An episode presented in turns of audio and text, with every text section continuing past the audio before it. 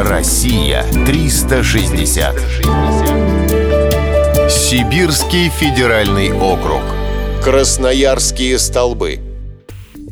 Столбы — это не только опоры для фонарей, но и геологические образования.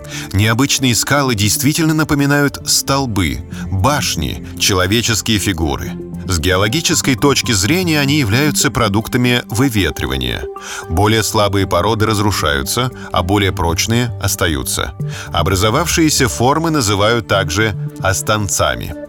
В Красноярске есть целый заповедник, который так и называется – «Столбы».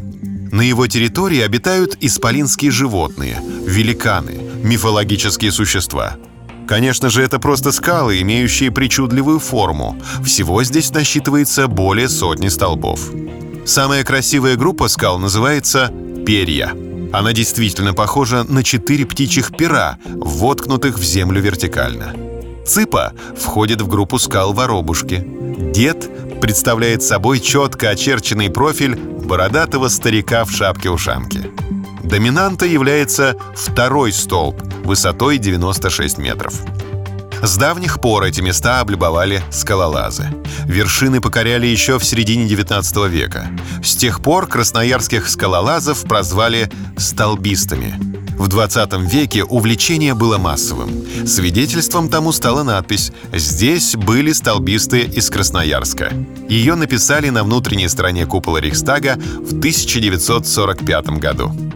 Свою лепту в популяризации столбов внесли поэты и художники, которые делились яркими впечатлениями в своих произведениях. Сейчас посетителям заповедника предлагают экскурсии по шести маршрутам.